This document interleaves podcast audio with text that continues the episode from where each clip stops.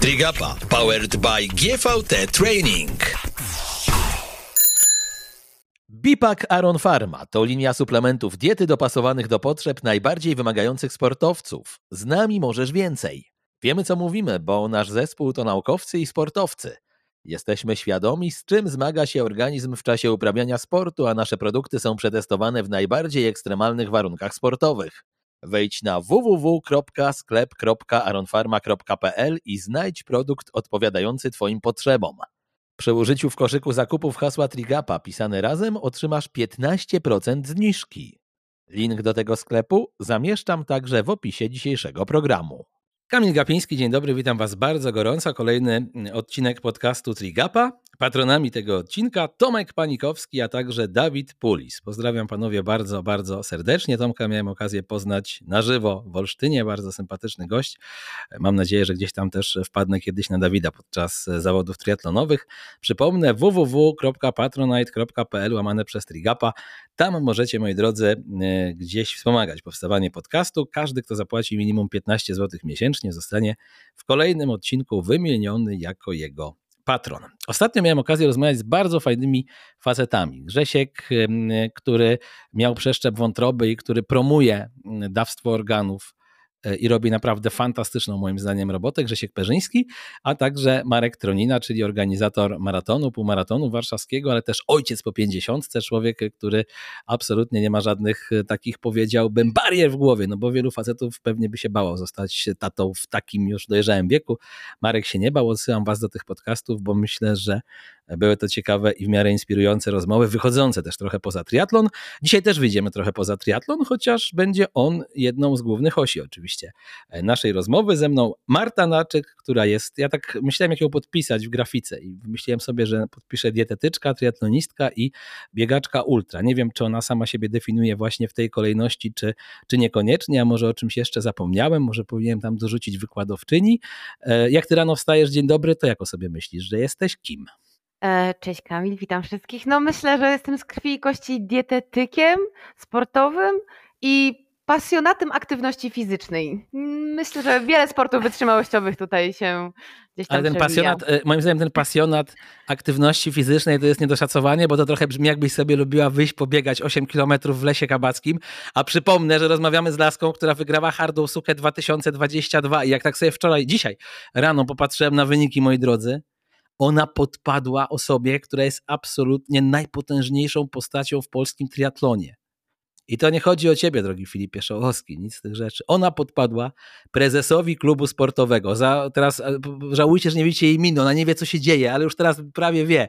Wie, do czego pije. Podpadła prezesowi klubu sportowego Nie ma, nie mogę, Wojciechowi Suchowieckiego, Suchowieckiemu, bo to się deklinuje, ponieważ starła go na proch starła go na proch. To nie było to, że ona miała przewagi tam 6 minut nad Wojtkiem, ona miała kilka godzin przewagi. Kolejny gość, Paweł Kozak, który wyszedł drugi z wody, mimo tego, że Marta wyszła jako jedna z ostatnich z wody. Też go zmiażdżyła. Paweł Kozak, który ma taką górę mięśni, no, był u mnie pod koniec grudnia, słuchaliście tego podcastu, jak nie to polecam, trener personalny, nie miał z nią szans. To powiem Ci, że jak na miłośniczka aktywności fizycznej, to Ty sobie nieźle radzisz, bo to są raczej wyniki, które e, no, są brutalnie dobre, Marta.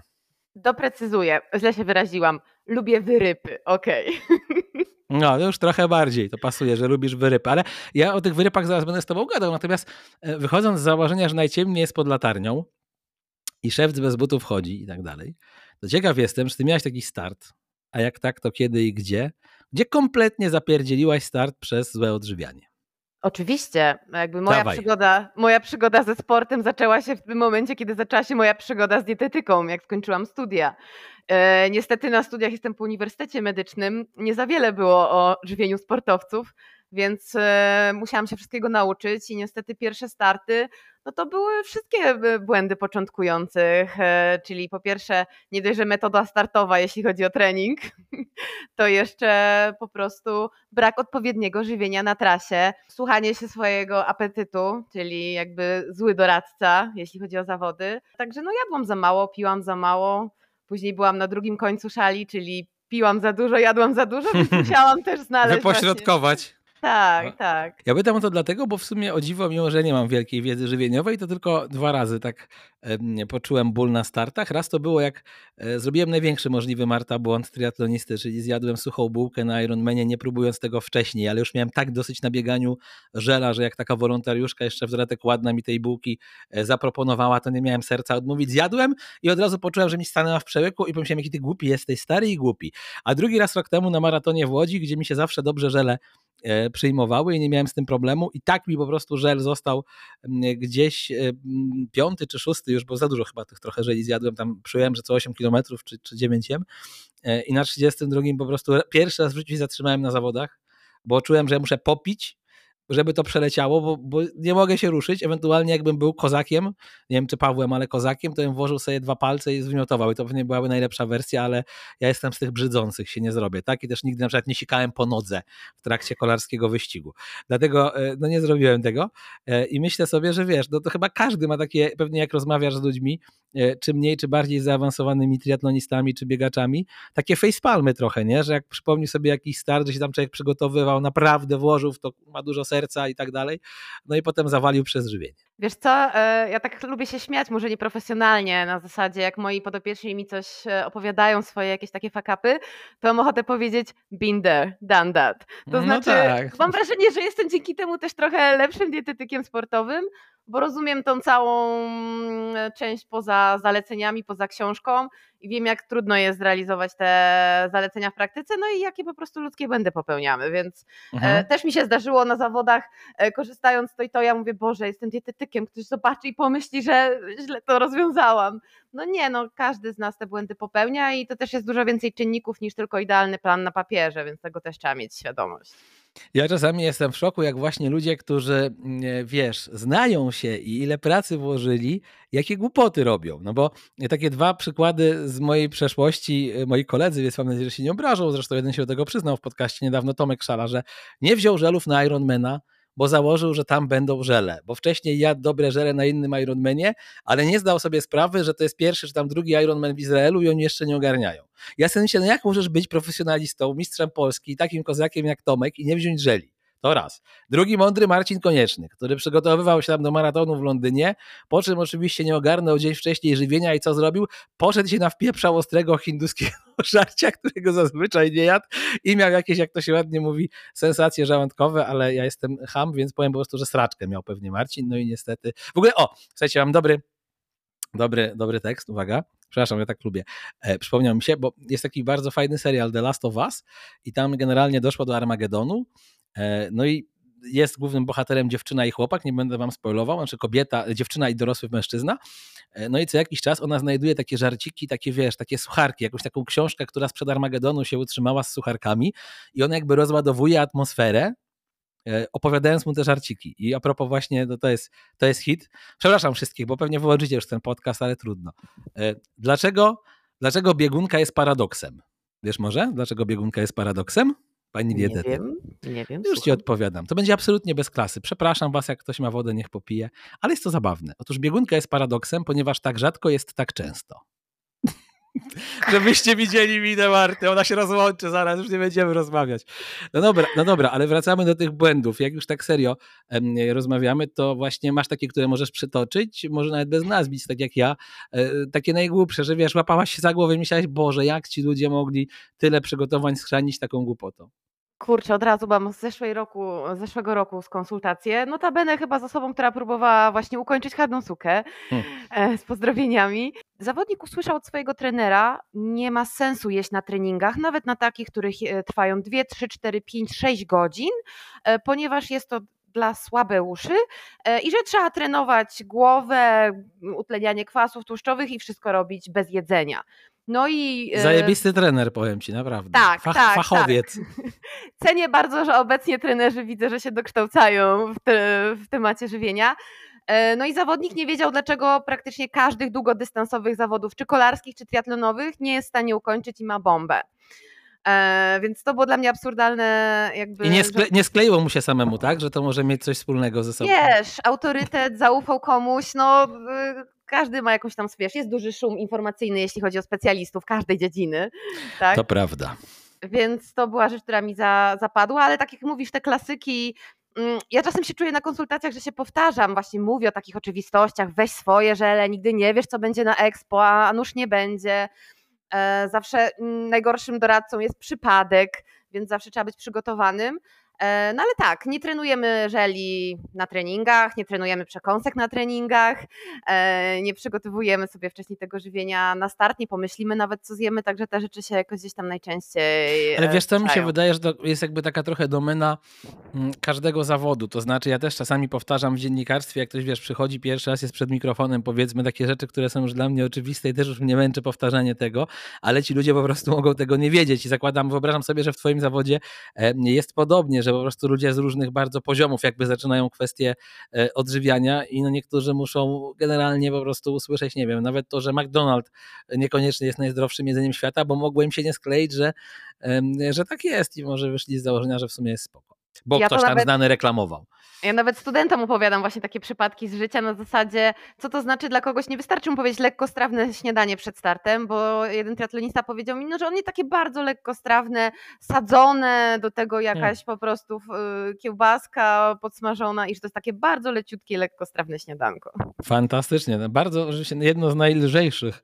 Może chodziło o to, że on fizycznie nie ważyło dużo, jak to podnosił. Nie wiem. A powiedz mi taką rzecz, bo mm, zastanawiam się, jako że znasz dwie grupy bardzo dobrze. Oczywiście ja wiem, że to będzie trochę generalizowane, zdecydowanie, ale mm, da się stwierdzić na przykład, czy bardziej świadomi żywieniowo są triatloniści czy biegacze ultra, czy nie podjęłabyś się takiej, wiesz, oceny tych dwóch środowisk? Bo znasz z obu tych środowisk pewnie od groma ludzi, dlatego jestem i pewnie też pracowałaś z odgromem ludzi, że tak powiem, więc jestem ciekaw, czy, czy, czy to się jakoś da określić. Będę bardzo generalizować i jakieś pewne pewnie stereotypy tutaj przedstawiać. Ale tak, powiedziałabym, że mm, triatlon jest troszeczkę bardziej przewidywalny i tu, jeśli chodzi o żywienie, mamy sztywniejsze ramy i zalecenia. Natomiast ultra jest tak indywidualną rzeczą, nie tylko jeśli chodzi o dystans, środowisko, warunki pogodowe, i też to, co jesz, bo tam trochę są inne zasady, więc tam jest generalnie Hyde Park, jeśli chodzi o żywienie. Natomiast w triatlonie mamy takie, wiesz, wytyczne, ilość gramów węglowodanów, też to mamy w ultra, ale tam tego nie da się tak dokładnie oszacować, więc wydaje mi się, że w triatlonie mm, też jest e, nie chcę nikogo obrazić, ale więcej takich ludzi, mm, trochę sprzęciarzy, gadżeciarzy, gdzie się interesują nowymi żelami, nowymi batonami, a w ultra jest tak na zasadzie pro nature, kawałek buły, gdzieś tam suszone owoce, orzechy, Scott Jurek, inspiracje i takie właśnie bardziej Ale wiesz co, jak oglądałem jakiś pewnie dokument o Ultra, to no, byli ludzie, którzy jedli wszystko, w sensie tam, nie wiem, na już po iluś godzinach to i tortilla z mięsem wołowym wchodziła i generalnie można było po niej biec, gdzie ja na przykład sobie nie wyobrażam, żeby jakby maraton po tortilli z mięsem, ale, ale rozumiem, że jak potrzeba energii, to takie rzeczy schodzą troszkę na dalszy plan. Taka moja najbardziej szalona rzecz, to pamiętam, że jak miałem kiedyś zakładkę triatlonową 5 godzin roweru plus 3 biegania, i nie wycyrklowałem z jedzeniem i akurat zostawiałem rower u kolegi w centrum tenisowym przy metrze Kabaty, to zamówiłem pizzę, tak mniej więcej wiedząc o której godzinie pi razy drzwi zejdę z roweru i wybiegnę na trzy godziny na bieg. I do gościa powiedziałem, że przy metrze Kabaty i się bardzo zdziwił, jak chłop w locie złapał tą pizzę i zacząłem sobie jeść, ale to była taka najprostsza margarita bez sosów, bez niczego i po prostu jakoś to strawiłem, natomiast no nie wyobrażam sobie przykład, że pizzę, wiesz, z salami i jalapeno bym zjadł, a wydaje mi się, że e, no, czasami takie już naprawdę wjeżdżają ciężkie teoretycznie rzeczy na tych biegach ultra, czy, czy nie, czy je przesadzam? E, czyli to, to też wynika z zaleceń, bo te zawody trwają więcej niż powiedzmy kilka godzin, więc tam też w zaleceniach pojawia się podaż białka, podaż tłuszczu i podaż rzeczy, na które, uwaga, zawodnik ma ochotę. Czyli nie może być wszystko słodkie, muszą być te rzeczy wytrawne, dziwne, kwaśne, gorzkie, to na co ma ochotę i uwaga, naukowe zalecenia mówią o tym, żeby się słuchać tego organizmu.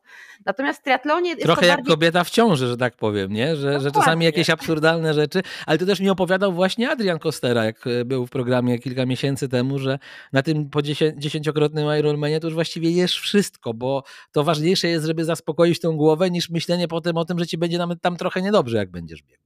Znaczy wiesz co, no masz tak duży deficyt energetyczny, że nie jesteś w stanie tego zrobić wyłącznie węglowodanami, żelami, więc to wymaga innego żywienia. Ale może tutaj źle, e, źle to przedstawiłam. Mam na myśli, że e, jak już współpracuję z triatlonistami i bym podzieliła nawet tak 50-50, jeśli chodzi o moją współpracę, a jeśli chodzi o ilość zawodników, z którymi współpracuję, to w triatlonie faktycznie większość wie, że nie wiem, na połówce czy na całym Ironmanie musi zjeść powiedzmy, nie wiem, uśredniają co 30 minut. Natomiast w ultra, jak pojadasz z zawodnikami, No tak, przez te 10, 10 godzin zjadłem batona, y, kawałek bułki, jakieś tam żelki, e, że jednak jest to też bardziej tak lekkomyślnie. E, ale... ale wynika to na przykład z tego, że, bo mi się, ja znam paru biegaczy ultra i oni mi się kojarzą tak trochę z takimi wolnymi duchami, marzycielami, wegetarianami, ludźmi, którzy wiesz, żyją w swoim świecie. Mam jednego kolegę bardzo dobrego, e, Norbullo, który jest basistą, ma taką charakterystyczną szopę włosów, mieszka w Warszawie, pewnie niektórzy wiedzą o kogo chodzi, super gość, ale właśnie taki artysta i, i mi się wydaje, że niektórzy z tych biegów ultra to tacy trochę są właśnie odjechani, czy nie, czy też znowu generalizuję. Wiesz co, tak, generalizujemy, coś, ale coś w tym jest, y, bo wiesz co, mam wrażenie, że tak jak triatlon dla mnie jest sportem, tak jak na przykład góry wysokie Himalai, ciężko nam to określać w mianach sportu, no bo tam e, Himalaiści często nie określają się mianem sportowców, mimo że często ci zawodowi nimi są. Natomiast właśnie bieganie w górach to jest połączenie pasjonaty, pasjonaty gór tak? I właśnie sportowca, więc dlatego czasem takie mam wrażenie frywolne jest to podejście, jeśli chodzi o jakieś treningi, żywienie, fizjoterapię. Mam wrażenie, że triatlon dużo bardziej się w tym rozwinął, natomiast myślę, że to też jest kwestia czasu, bo biegi ultra się rozwijają, ta dostępność wiedzy też jest coraz większa, więc mam też wrażenie przez lata współpracy, że też ta świadomość już jest e, troszkę lepsza, ale uważam, że na tym polu jest dużo więcej do zrobienia niż w środowisku triatlonowym. Co to jest moja bywa. droga? Bo większość ludzi, niestety lub stety, wie, co to jest trening wątroby i wtedy od razu jest tak zwany uśmiech, wiadomo, element alkoholu, whisky, tam, no, no, trening wątroby, Polak wie. A co to jest dokładnie trening jelita? Bo ty w jednym z wywiadów opowiadałaś o treningu jelita i, chciałbym, żebyś powiedziała, jak to jelito można wytrenować. Czy to jest właśnie trenowanie jelita poprzez przyjmowanie tych żeli, które potem jesz na zawodach, czy tych batonów, które jesz na zawodach na treningach, czy jednak jest to trochę bardziej e, sophisticated, że tak powiem? jakby za, żeby ci przybliżyć, trening jelita to jest coś, czego nie robią zawodnicy triatlonu, okay. a powinni. E, często, oczywiście też generalizuję. Mm, mówiąc najprościej w świecie, mm, to jest przystosowanie układu pokarmowego do przyswajania energii, żywności, płynów w trakcie wysiłku. Docelowego mam na myśli zawodów. E, I tak jak mówisz, jedną z metod treningu jelita jest na przykład testowanie, próbowanie jedzenia żeli. Nie tylko czy nam smakuje, ale czy jestem w stanie zjeść 5 czy 10, tak? I nie tylko wtedy, kiedy biegnę sobie i luźno na coffee ride kręcę, tylko wtedy, kiedy na przykład mam tętno takie jak na zawodach. I to jest jeden z najczęstszych błędów, który też właśnie w triatlonie obserwuję. E, druga sprawa, no po prostu, jeśli szykujesz się na pełnego Ironmana i masz zamiar, no prawdopodobnie zjeść coś więcej niż tylko żel energetyczne, e, dobrze by było też te stałe przekąski, czy jakiegoś batona nawet też wypróbować na treningach, więc to też trenujemy, czyli ja troszeczkę tak to lubię nazywać nieładnie, robimy z żołądka trochę śmietnik, czyli chcemy, żebym przyswajał wszystko w każdych warunkach, dając ci lepszy komfort, dając ci lepsze zdolności wysiłkowe, no i właśnie minimalizując ryzyko biegunek. A czy są takie, wiesz, tak. ramy czasowe, E, bo wiadomo, nie wiem, ktoś się chce przygotować do maratonu, no to powiedziałbym, że musi przynajmniej pół roku na to poświęcić, a pewnie lepiej rok, żeby było bezpieczniej.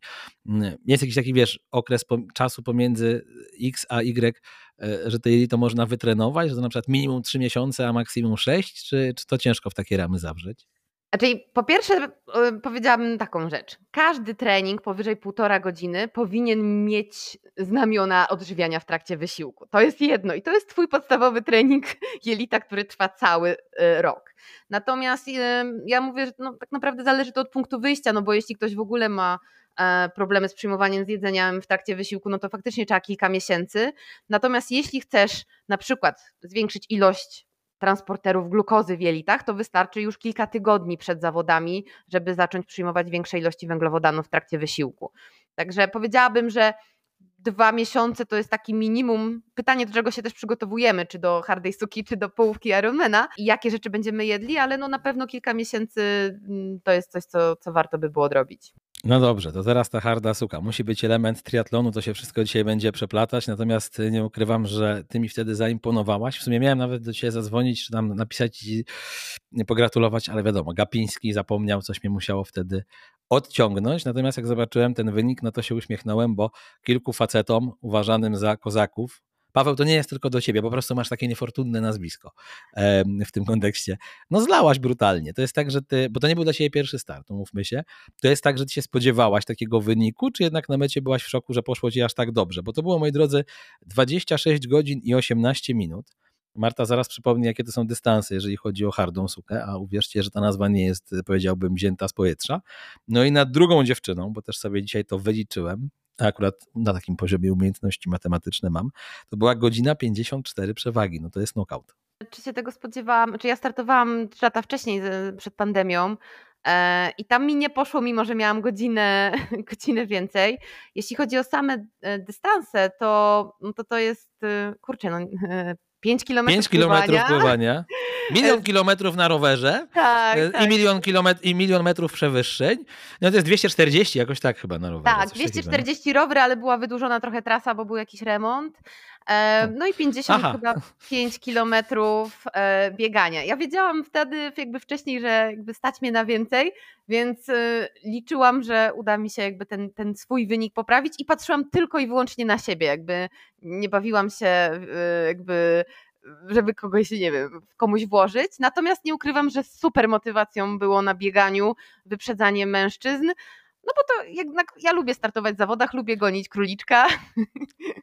Więc... Czy za każdym razem patrzyłaś tak znacząco na mijanego i parskałaś wymownie, czy jednak nie chciałaś dobijać delikwenta? Jak to wyglądało? Nie, powiedz? z uśmiechem raczej się pozdrawialiśmy. Cześć! Już mnie nie ma? No dobrze.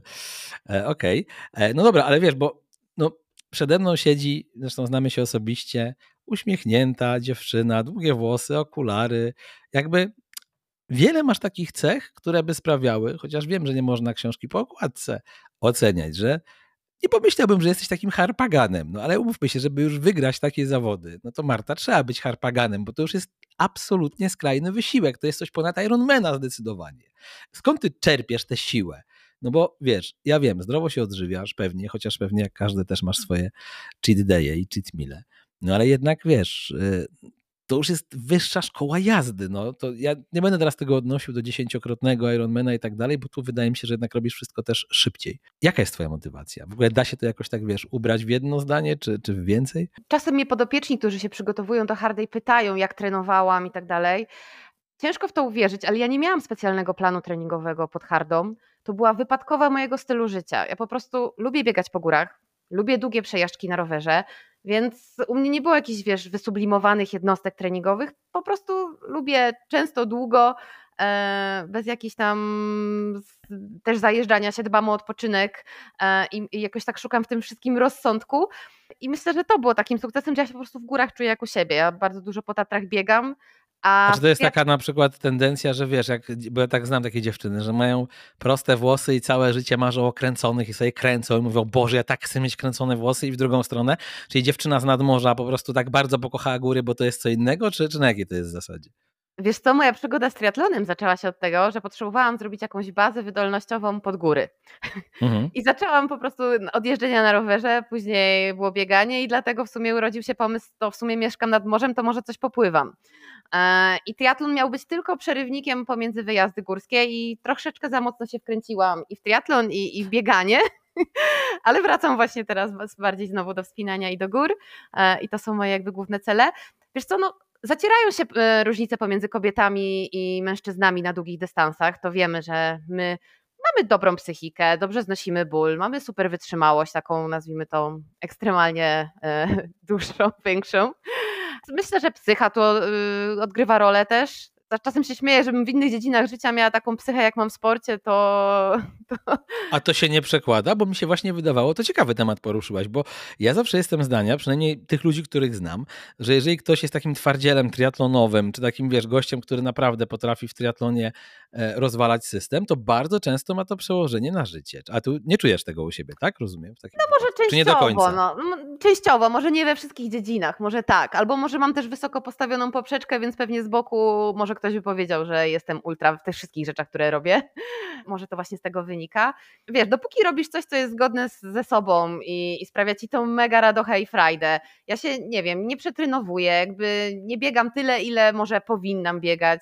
Może to nie ma jakiegoś teraz wykładnika planu treningowego, no ale jakoś sobie poradziłam tej hardej e, i czasem jak widzę, jak moi znajomi trenują do hardej tak bardzo triatlonowo, bardzo, bardzo właśnie podejściem jednostki treningowej, no to wtedy mówię, kurczę, no jedź pobiegać w Tatrach, e, pobiegaj w trudnym terenie, zobacz jak to jest się zmęczyć faktycznie wysiłku ponad dobę, i to jest tu najważniejsze, a nie to, ile zrobimy w półmaratonie, tak? Ale wiesz, to, to, co mówisz jest w ogóle fajne, bo ja mam wrażenie, że wielu triatlonistów właśnie wchodząc w ten kołowrotek treningowy i robiąc trochę z siebie po miesiącach czy latach zajęć chomika, traci tę przyjemność. A ty mówisz o tym, jakbyś ciągle miała tę przyjemność, a jednak była w stanie wygrywać, czyli wygrywać bez narzucania sobie presji treningowej. To jest takie trochę, wiesz, znalezienie dla mnie złotej pigułki, co ty mówisz teraz. Znaczy, to jest fajne, bo mało kto taki stan potrafi osiągnąć żeby nie było, no jak mam plan do zrealizowania od trenera, no to też mam problem z tym, żeby za bardzo sobie go do serca nie wziąć. Jak są widełki, no to zrobię tą górną część widełek niż dolną.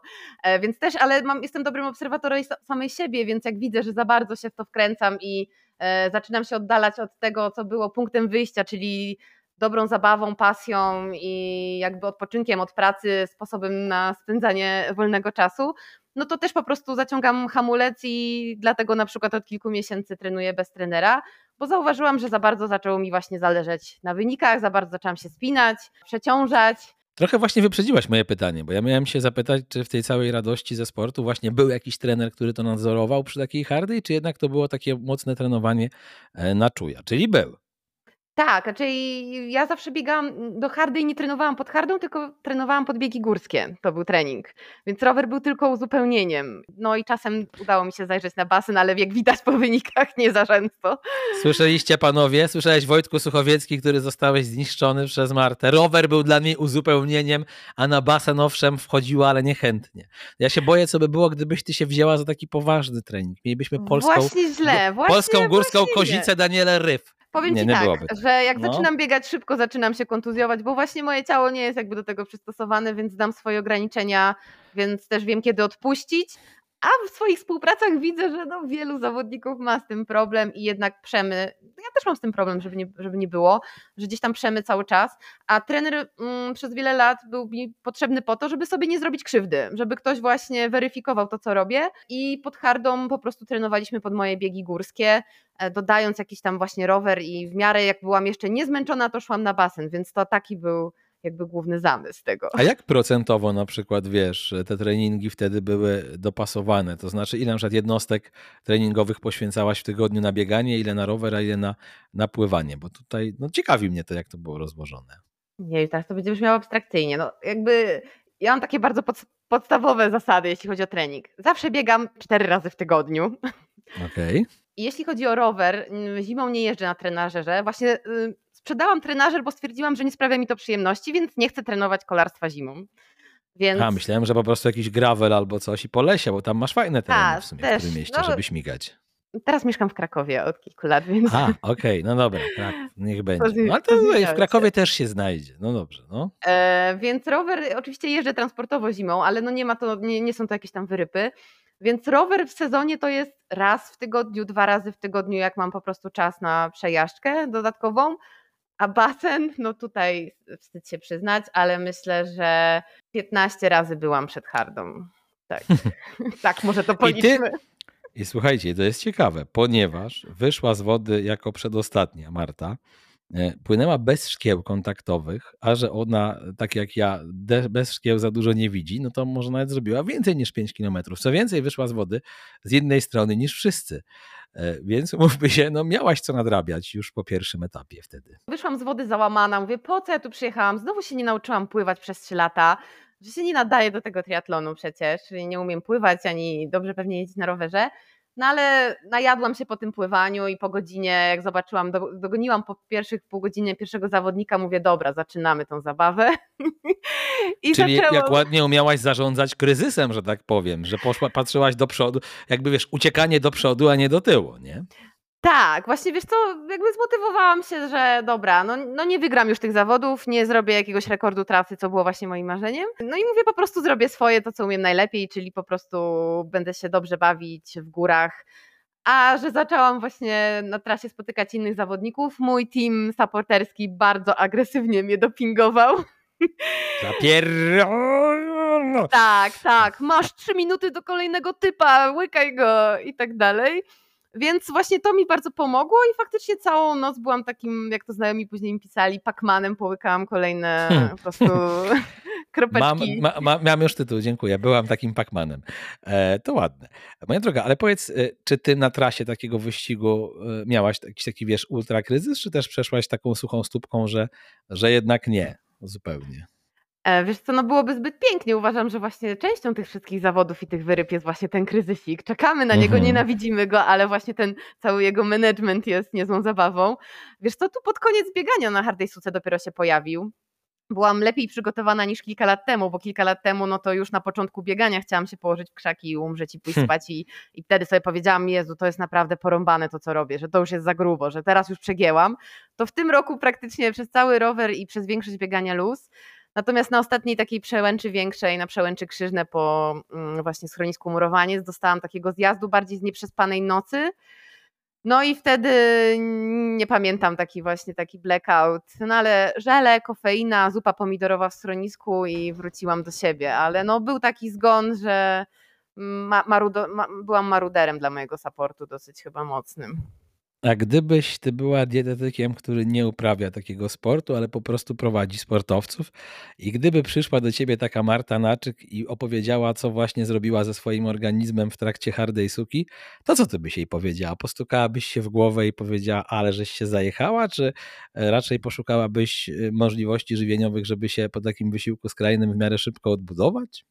Wiesz co, no ja, ja, pracuję z takimi dosyć ekstremalistami pod każdym kątem i w sportach wytrzymałościowych, i z himalajstami, i z polarnikami, podróżnikami, więc zawsze wychodzę z założenia, zróbmy coś lepiej. Nie oceniam, e, mimo że może dla kogoś brzmieć z boku, że też robię trochę głupoty, tak? Przede wszystkim na przykład dla moich rodziców to, to była największa głupota. E, od taty dostałam za pierwszym razem kwiaty, a po drugim była rozmowa reprymenda, żebym już tego nigdy więcej w życiu nie robiła, że to nie jest normalne. E, natomiast zawsze wychodzę z założenia, że zawsze można zrobić coś lepiej, zniwelujmy ten negatywny jakiś wpływ, a dwa, wbrew pozorom można te rzeczy robić lepiej lub gorzej. Na przykład no ja taki start długi robię raz w roku, no nie startuję jak wielu moich podopiecznych czasem, jak patrzę na te, nie wiem, nawet plany triatlonowe, wiesz, połówka co dwa tygodnie, trzy Ironmany w ciągu roku, no i z poczucia obowiązku merytorycznego zawsze mówię, że to nie jest y, zdrowe, tak? A oni mówią, e, Marta, Marta, przerywa, nie słyszymy, tutaj złe połączenie Skype, niestety. Oddzwonię, oddzwonię do ciebie. Trzy najbardziej szalone projekty, w jakich ty brałaś udział. Ja pytam o to dlatego, bo opowiadałaś w jednej z rozmów, że masz takie szczęście, że zawsze trafiasz na jakieś dziwaczne projekty i one cię odnajdują e, czasami nawet samą. Ja nawet nie mówię wiesz, że w których biegłaś, czy, czy właśnie triatlonowałaś, ale może też, nie, może na przykład, wiesz, ktoś ci powiedział, że tam się przygotowuje jakiś Marek Kamiński, czy ktoś, że chce sam przejść e, biegun i ty po prostu go przygotowywałaś żywieniowo. Tak ogólnie trzy projekty takie najbardziej zwariowane. Jakbyś taki mini ranking mi tutaj zrobiła. Czy w ogóle da się e, w takie ramy to zawrzeć? O kurczę, powiem ci ciężko, e, ale nieskromnie mówiąc dużo mam takich projektów. Tak czułem, że będzie z czego wybierać, dlatego powiedziałem trzy. To może takich ostatnich moich e, ukochanych. Jeden to jest właśnie Adam Bielecki, który jest e, w trakcie zdobywania ośmiotysięcznika na Pórny, próbując wytyczyć nową drogę. E, jest to wspinanie tak zwane alpejskie, czyli to nie jest tak, że masz obóz i bazę i obozy, tylko właśnie wszystko dźwigasz na plecach, więc przygotowywałam żywienie w takich woreczkach, które stricte panowie mają w ścianie i na tym muszą się przez kilka dni wspinaczki opierać, więc to było całkiem ciekawe. E, wiesz co, no mam tak, e, z takich polar, polarnych klimatów to właśnie dwie osoby przygotowywałam do trawersu Grenlandii, też żywieniowo. No i mam takich podopiecznych, których jeżdżą i robią różne dziwne zawody na świecie, jak wieloetapowe ultramaratony w dżungli, na pustyni, na, także takie bardzo elastyczne warunki, jeśli chodzi o moje podejście a miałaś, do fizjologii. A miałaś właśnie, bo jakby no z taką liczbą świrów współpracujesz, że jestem ciekaw, czy miałaś takiego albo taką, że jak już coś powiedział, to powiedziałaś, dobra, to jest moja granica, dziękuję ci bardzo, nie wiedziałem, nie wiedziałam, ale to jest moja granica, tego się, tego się nie podejmuje, cześć. Było tak czy nie? Nie, ja mam wiesz co w drugą stronę. E, jak czasem mnie złapie proza życia, to po takich konsultacjach mam wow, ale mnie zmotywował, muszę coś sobie też teraz wymyślić, bo ale super mieć taki cel, ale w ogóle wręcz ja czerpię motywację i od moich triatlonistów, których podziwiam właśnie za realizację planów treningowych, których ja nawet sobie nie wyobrażam do mojego cygańskiego trybu życia włączyć, ale właśnie te szalone pomysły są dla mnie jakby mega też kopem motywacyjnym, nie tylko do pracy, ale też właśnie prywatnie, więc ja tak, to jest taka obopólna korzyść, że też się właśnie inspiruję nimi bardziej. No właśnie, to jest bardzo ciekawe. Rozmawiamy z Martą Naczyk, za chwilkę wracamy. Bipak Aron Pharma to linia suplementów diety dopasowanych do potrzeb najbardziej wymagających sportowców. Z nami możesz więcej. Wiemy co mówimy, bo nasz zespół to naukowcy i sportowcy. Jesteśmy świadomi, z czym zmaga się organizm w czasie uprawiania sportu, a nasze produkty są przetestowane w najbardziej ekstremalnych warunkach sportowych. Wejdź na www.sklep.aronfarma.pl i znajdź produkt odpowiadający Twoim potrzebom. Przy użyciu w koszyku zakupów hasła Trigapa pisane razem otrzymasz 15% zniżki. Link do tego sklepu zamieszczam także w opisie dzisiejszego programu. Jesteśmy z powrotem. E, Marta, ja jestem ciekaw, no bo ty opowiadałaś o tych ludziach znanych, z którymi pracujesz. Myśmy nagrywali kilka lat temu podcast jeszcze za czasów radia. Tam właśnie padało nazwisko Adama Bieleckiego, Denisa Urubki. Ja muszę wam powiedzieć, moi drodzy, że robiłem kiedyś jeden z najfajniejszych wywiadów w życiu z Piotrem Pustelnikiem. To jest niesamowity facet. Umówiliśmy się na godzinę, a chyba z sześć siedziałem w kawiarni i słuchałem jego historii, bo no, erudyta nieprawdopodobny, doktor chemii, bardzo, bardzo ciekawy człowiek. I Piotr mi opowiadał taką historię, że kiedyś tam, jeszcze kiedy nie był człowiekiem, który zdobył koronę Himalajów, wchodził na jeden z ośmiotysięczników, no i idzie z tymi szerpami, patrzą, jest jakaś taka wnęka, dwu czy trzy metrowa, niewielka, Ci szerpowie zdejmują plecaki, przerzucają przez tą wnękę, robią rozbieg, przeskakują. A on tak popatrzył i mówi: Pomyślałem sobie, a ty jesteś Piotr Pustelnik, wielki himalaista, wybitny, wybitny wspinacz. Nie musisz zdejmować plecaka, przeskoczysz. I mówi do mnie: I jak już się wybiłem w powietrze i tak zawisłem jak królik Bax, przebierając nogami i patrząc, zaraz się wpieprze w tę przepaść, pomyślałem: Człowieku, jaki ty głupi jesteś. No i spadłem, musieli mnie tam wyciągać. Na szczęście właśnie były dwa metry, więc tylko się poobijałem. E, no właśnie, jestem ciekaw, z jakimi ty, e, jakbyś teraz powiedziała, takimi może najbardziej rozpoznawalnymi dla e, środowiska, generalnie ludzi interesujących się sportem. Dzisiaj sportowcami pracujesz, właśnie czy z ultrasami, czy, czy z himalaistami, czy, czy z jeszcze jakimiś bardziej odjechanymi, być może z jakimiś triatlonistami. No, pamiętam, że pracowałaś choćby za nią Lechowicz, zresztą chyba przez nie się gdzieś tam poznaliśmy nie nazwałabym się jakimś takim dietetykiem gwiazd. E, raczej mam wrażenie, że z szarymi ludźmi współpracuję, szarymi, ale jak najbardziej mam wrażenie e, e, wdzięcznymi, pasjonującymi właśnie w drugą stronę. W triatlonie chyba nie mam takich jakbyś super person, a, ale jakby regularnie te współprace triatlonowe prowadzę. W biegach górskich myślę, że miałabym kilka takich faktycznie może mocniejszych nazwisk, ale nie wiem, czy tutaj no, naszym słuchaczom to coś powie.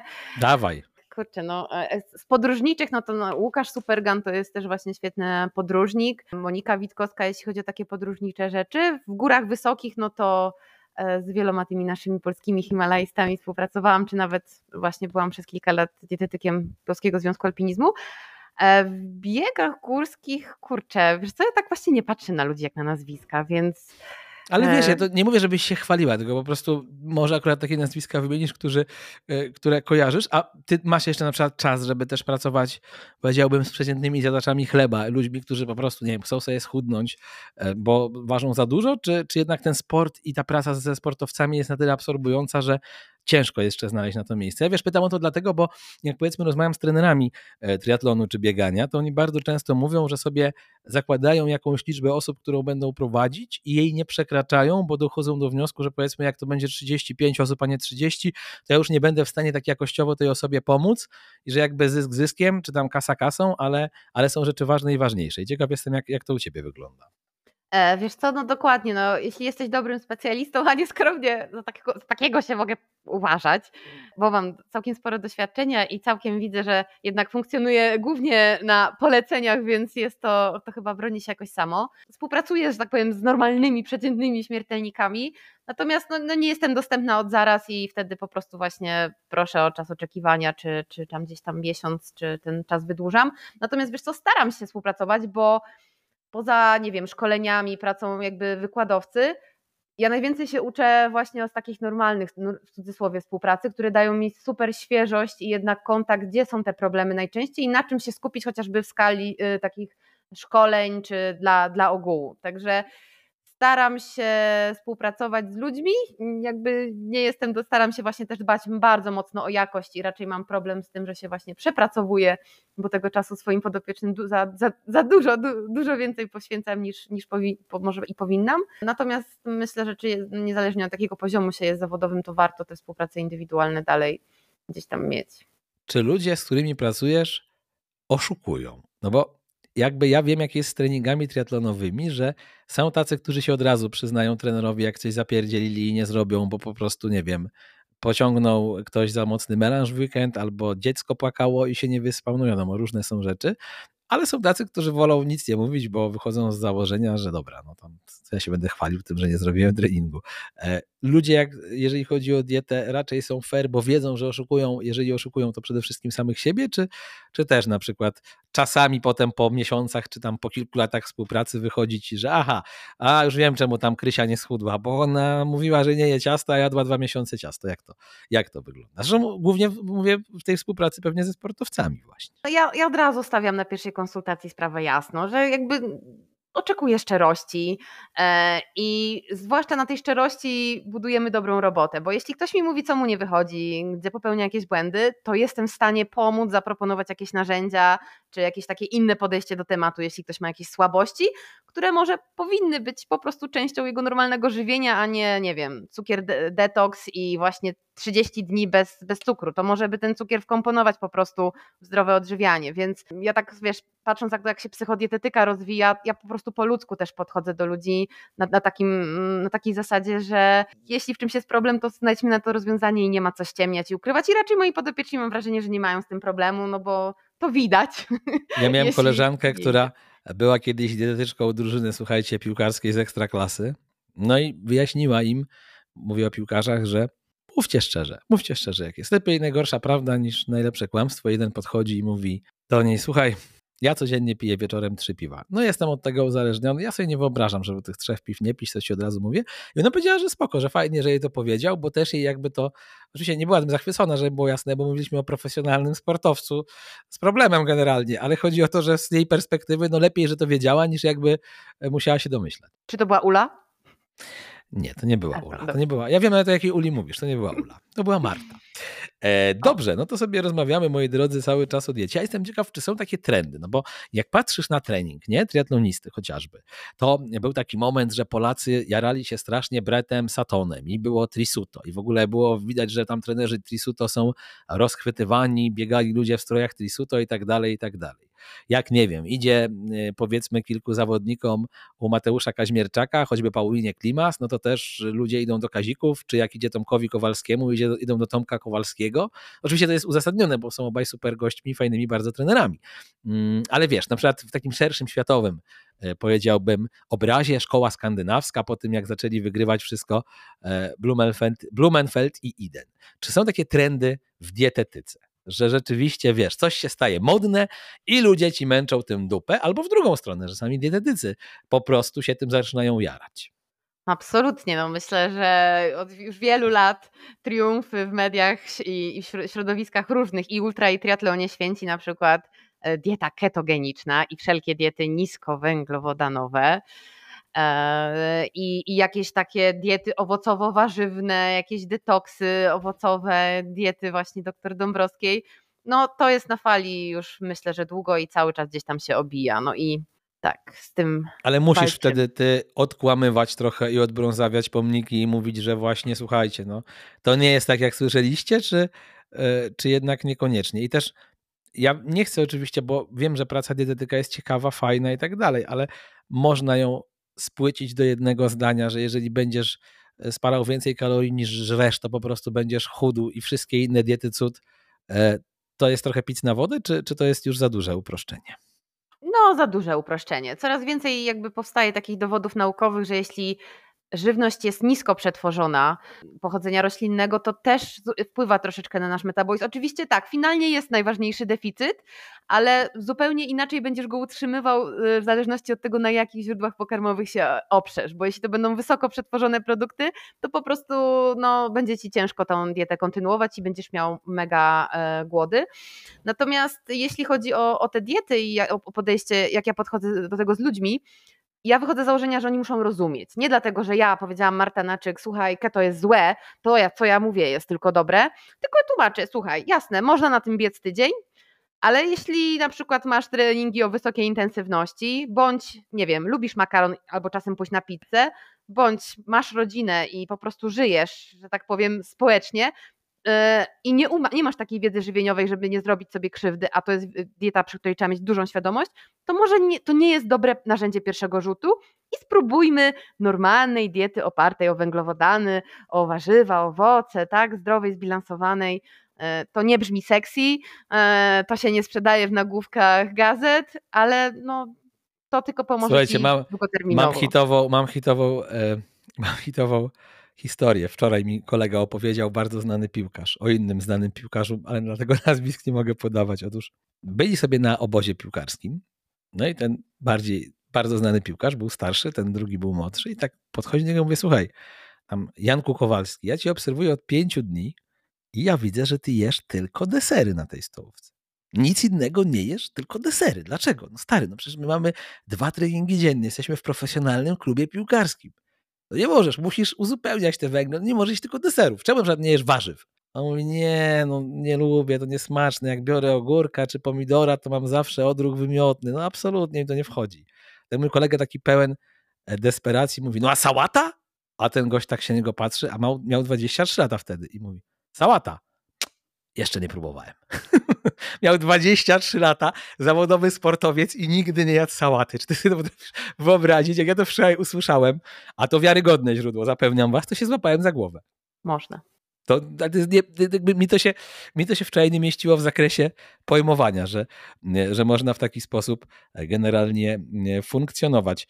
E, a jaki jest dzisiaj dostęp do tych zdrowych produktów? Bo ja na przykład powiem Ci tak, jakiś czas zamawiałem catering, który mi smakował, Oczywiście nie wiem, co w tym cateringu było, ale mi smakował.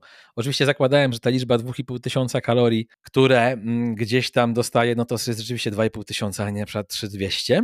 Teraz mam problem taki, długo by tłumaczyć, że ciężko w moim nowym miejscu zamieszkania dostarczyć catering, więc trochę zmuszony życiem zacząłem sobie gotować sam.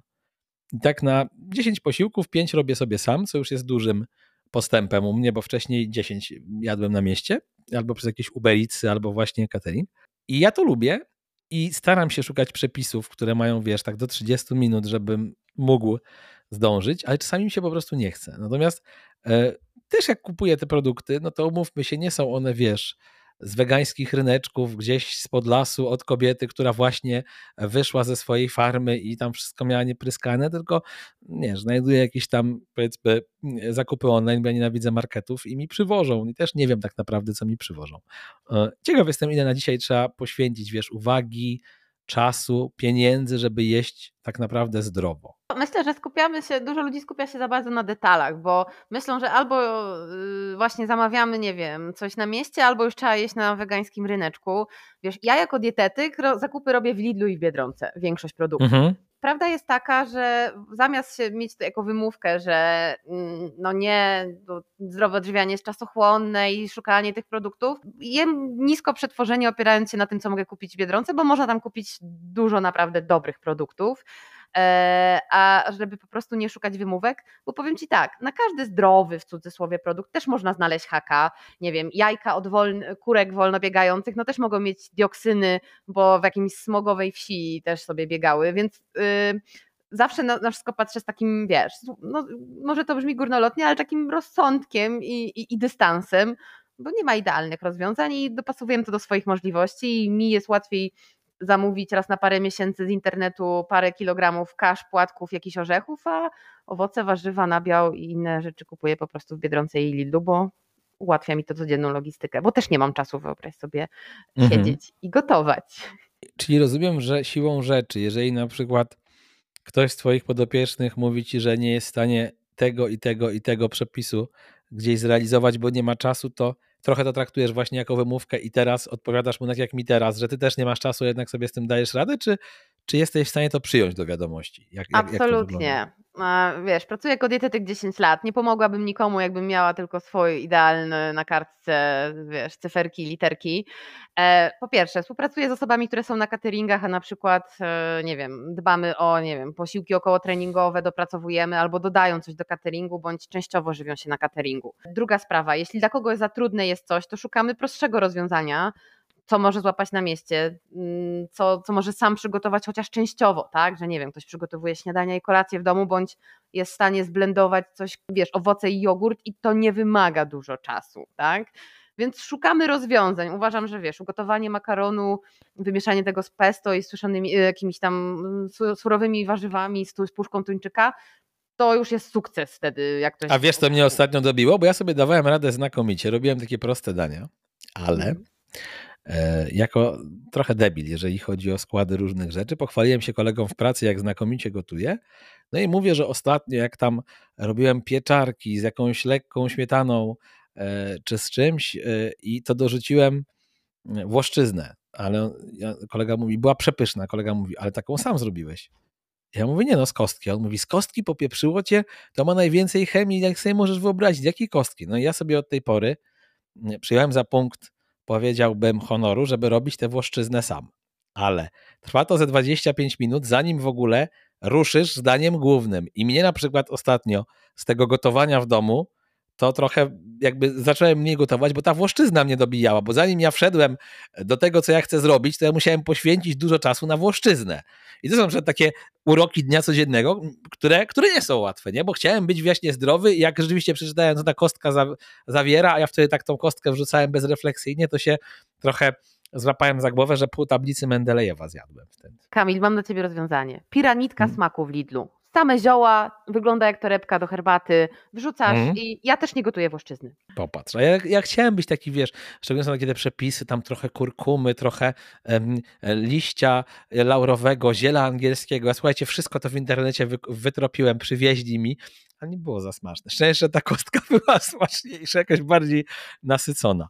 E, moja droga, Jakie ty najbardziej dziwne wyzwania biegowe miałaś, żeby trochę od tej diety odejść, bo e, czytałem, że robiłaś coś, co nazywa się Tromso Sky Race i to było w Norwegii. W Norwegii. Tak. Czyli wiesz co, pytanie, co jest jakimś tam wielkim wyzwaniem, e, czy większym hardcorem, czy dystans, czy właśnie trudność techniczna trasy, czy jakieś tam warunki. E, ten bieg w Norwegii akurat miał elementy takie bardzo techniczne, tak jakby się biegło powiedzmy, nie wiem, orlą percią w Tatrach, więc e, faktycznie była duża ekspozycja. Jeśli ktoś ma jakiś tam lęk przestrzeni czy wysokości, to jest problemem.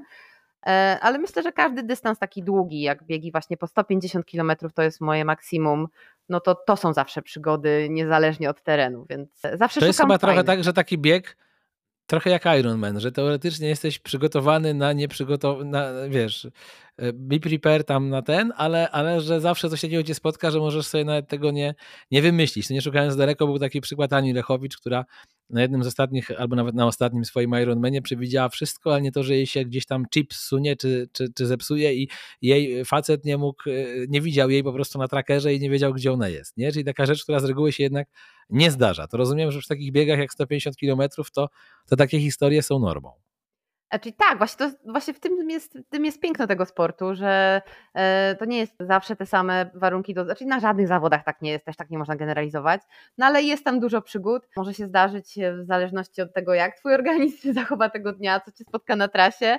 E, w tym roku startuję we wrześniu właśnie w takich zawodach na 160 km w górach Bułgarii, gdzie tam wiem, że będzie nie lada też przygoda, E, bo też lubię właśnie uprawiać taką turystykę, nazwijmy to biegową, żeby zobaczyć inny kraj, inne, inne góry i, i zobaczyć, jak to No, szczególnie na 145 kilometrze tego biegu, to czuję, że będziesz uprawiać turystykę biegową. Na pewno będziesz miała siłę, żeby się rozglądać i podziwiać piękno Bułgarii. O, złote piaski.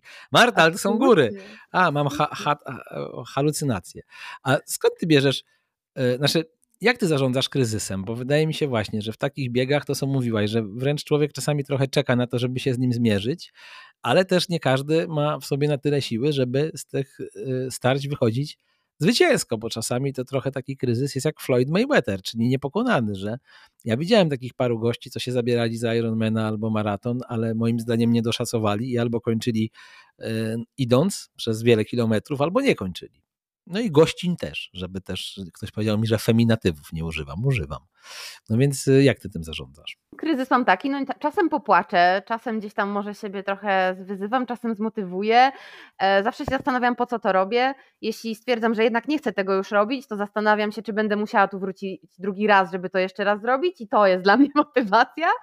Więc odbywam te dialogi wewnętrzne, porównuję to do innych kryzysów i zawsze ten obecny się wydaje najgorszy, no ale gdzieś tam udaje się zawsze go przejść, przetrwać. Jakby no nie poddaję się i po prostu odbywam te A jaka jest zazwyczaj taka najczęstsza odpowiedź na pytanie, po co to robię? Uuu, naj...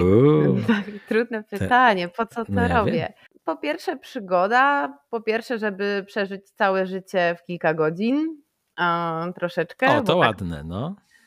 Myślę, że to właśnie tym się charakteryzują zawody na dystansie ultra to też jest po to, żeby ustawić sobie cały rok, żeby chciało mi się wyjść na bieganie, na rower, bo mam jakiś sobie cel. Lubię to robić sama dla siebie, ale lubię też mieć właśnie jakieś wyzwania, które weryfikują ten mój styl życia, jakim jest właśnie aktywność fizyczna i wyryty.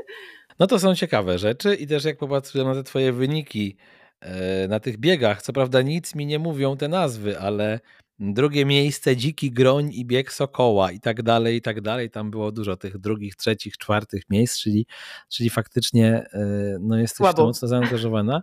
E, I to jest takie, masz takie wrażenie, że to jest coś, co tak kochasz najbardziej, to bieganie w górach faktycznie? Ja tam wiesz, nie mówię o rodzinie czy bliskich, ale z takich czynności twoich życiowych, że to jest to rzeczywiście, co ci daje takie największe spełnienie? Mm, absolutnie nie. To jakby była wypadkowa tego, co robię. Dla mnie najważniejsze przebywać na łonie natury i zmęczyć się, więc harda suka dla mnie to było jakby idealne połączenie różnych dyscyplin i w górach. I czy to jest spinanie, czy to są, nie wiem, narty skiturowe, czy to jest, wiesz, bieg to jest coś, co się odbywa danego dnia i jest mierzone od startu do mety i to też mnie motywuje, żeby przycisnąć siebie bardziej niż bym to sama może zrobiła w niedzielę. E, więc lubię takie wyzwania, które są gdzieś tam określone startem i metą, ale głównie chodzi o przeżycie przygody, na łonie natury i właśnie na przykład alpinizm czy wspinaczka wysokogórska też tym się charakteryzuje i to są takie wspólne rzeczy, które łączą te moje pasje i którymi się kieruję. A ty sama tego próbowałaś albo chcesz próbować? Masz takie właśnie cele, żeby chodzić po górach wysokich i, i też jakby, nie wiem, gdy słuchasz właśnie czy Denisa Orubki, czy Adama Bieleckiego, to myślisz sobie, że kiedyś chciałabyś być taką, wiesz, ich żeńską odpowiedniczką, czy jednak uważasz, że to jest, nie wiem, może niebezpieczne, szalone i po co mi to? Jak na to patrzysz? To zabawne, że o to teraz pytasz, bo właśnie jestem w trakcie ugadywania mojej jesiennej wyprawy do Nepalu. E, ja w ogóle mam dobry timing. Możemy zdradzić, że napisałem do Marty e, dwa dni temu czy trzy, żebyśmy pogadali, a ona mówi niesamowite, że do mnie piszesz, bo właśnie miałam do ciebie pisać. Także ja jestem trochę czarownikiem. Tak, także jeśli chodzi o góry wysokie, ja w sumie od nich zaczynałam i tak jak Ci mówiłam, ten triatlon był, żeby gdzieś tam tą formę robić pod góry. W tych górach dużo czasu spędziłam, no najwyżej byłam na 6,5 tysiąca metrów, więc to jest na razie mój rekord wysokości, ale właśnie dużo tych czasów, czy, czy, czy w Alpach, czy właśnie w Ameryce Południowej spędziłam. Teraz właśnie w tym roku chcę się przygotować do wyprawy w Nepalu, na bardzo piękną górę, nie ośmiotysięczną, ale też jakby duże dla mnie wyzwanie. Czy któryś ze znajomych himalajstów, kolegów zadeklarował się, że cię, że tak powiem, rozprowadzi po tych górach, czy, czy w jakim towarzystwie tam się wybierasz? W kobiecym. W kobiecym towarzystwie się o! wybieram.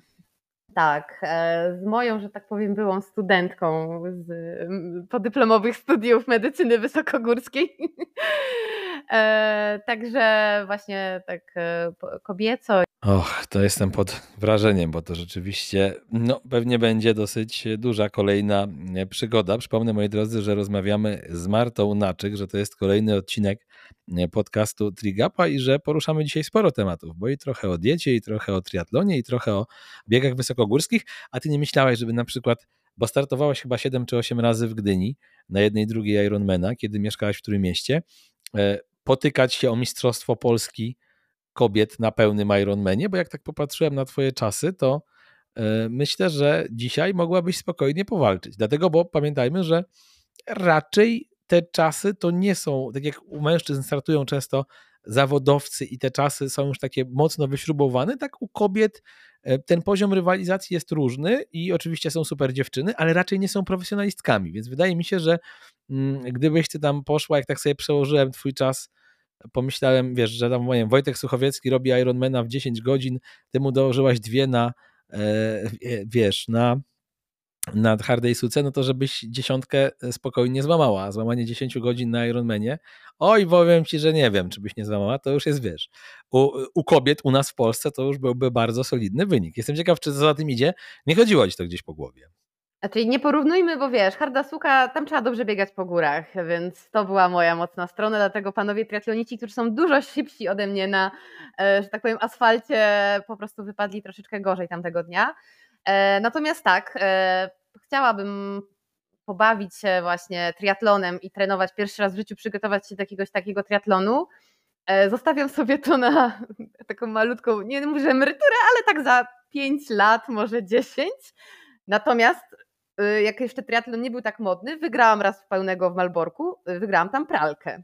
Więc. O proszę. To był mój I, debiut. Ja, Jaki miałeś tam czas wtedy? No, Pamiętasz? to był, wiesz, były moje, to był taki sezon na zasadzie, o, zrobiłam pierwszą połówkę, dopiero zaczęłam po roku biegać, a po roku zrobiłam pełnego Ironmana, bo stwierdziłam, że spróbuję na spontanie, no i zajęło mi to 13 godzin. Myślę, Więc... że teraz byłoby dużo szybciej, jestem przekonany. Szczególnie, że już ten Malbork znasz. Jest, no oj, właśnie. oj, znam, tak? Także jest mm. szansa, ale raczej do Malborka pewnie nie wrócę, na pewno jakiś przygodowy pewnie gdzieś, albo do mojej Gdyni kochanej wrócę na pełnego, kto wie. Także, ale planuję Ciekaw jest, kiedyś a z perspektywy teraz tej decyzji, że mieszkasz w Krakowie, to myślisz sobie, że to trochę było nieuniknione? To znaczy, że jak regularnie mieszkając w Gdańsku, y, czy tam w którym mieście jeździłaś do y, Zakopanego, to po prostu na dłuższą metę to było męczące i mieszkanie w Krakowie jest też po prostu wygodniejsze dla kogoś, kto kocha góry, bo masz dużo bliżej, czy, czy nie rozważałaś tego pod takim kątem? Czy bardziej chodzi o jakieś sprawy prywatno-zawodowe? E, wiesz co, y, tak, no przygnała mnie tu nie tylko miłość do gór, e, więc to jest tego kwestia. Nawet powiem, że mam troszkę, czyli tak, e, na treningi mam super bliziutko, bo w Tatry czy jakieś góry podkrakowskie mogę być w każdy weekend czy w tygodniu, jeśli mam jakieś tam wolniejsze popołudnie. Natomiast w Trójmieście w Gdyni, bo tu jest duża różnica, podkreślam, Gdynia-Gdańsk, w Gdyni miałam mieszkanie zaraz przy wejściu do Trójmiejskiego Parku Krajobrazowego, a tu mieszkam w centrum Krakowa, więc notabene codzienne treningi lepiej realizowałam w terenie w Trójmieście, więc tutaj akurat trochę deszczu pod rynnę. Ale tak, no jeśli chodzi o treningi górskie, mam zdecydowanie bliżej i to jest. Ale słuchaj, ty i tak się ciesz, że cię zaprzygnało nam serce, czy nie wiem, z Trójmiasta do Krakowa, jakby na przykład cię przygnało do Raciborza. Albo do Siedlec, aby było dużo gorzej, albo do Warszawy. Oczywiście, jeżeli mnie teraz słuchają ludzie z Raciborza i Siedlec i Warszawy, to się na mnie nie gniewajcie, ale, ale wiecie, mogło być e, gorzej. Dobrze, Marta, dziękuję Ci bardzo gorąco to, że byłaś z nami. Dużo ciekawych historii. Marta Naczyk, moim gościem. Na pewno możecie też Martę wyszukać w internecie, gdybyście mieli ochotę z nią, nie wiem, współpracować. Odczekacie tam trzy miesiące, aż się wykruszy trzech kolejnych sportowców, albo tam, nie wiem, będą zmęczeni i nie będą trenować i wtedy Marta na białym koniu wiedzie i sprawi, że będziecie szczuplejsi albo tam, nie wiem, lepiej wytrenowani czy coś. Dziękuję Ci bardzo serdecznie za to, że byłaś z nami. Dziękuję bardzo. Kamil Gapiński, dziękuję bardzo, bardzo gorąco. Słyszymy się za tydzień. Trigapa powered by GVT Training. Bipak Aron Pharma to linia suplementów diety dopasowanych do potrzeb najbardziej wymagających sportowców. Z nami możesz więcej. Wiemy, co mówimy, bo nasz zespół to naukowcy i sportowcy. Jesteśmy świadomi, z czym zmaga się organizm w czasie uprawiania sportu, a nasze produkty są przetestowane w najbardziej ekstremalnych warunkach sportowych. Wejdź na www.sklep.aronfarma.pl i znajdź produkt odpowiadający Twoim potrzebom. Przy użyciu w koszyku zakupów hasła Trigapa pisane razem otrzymasz 15% zniżki. Link do tego sklepu zamieszczam także w opisie dzisiejszego programu.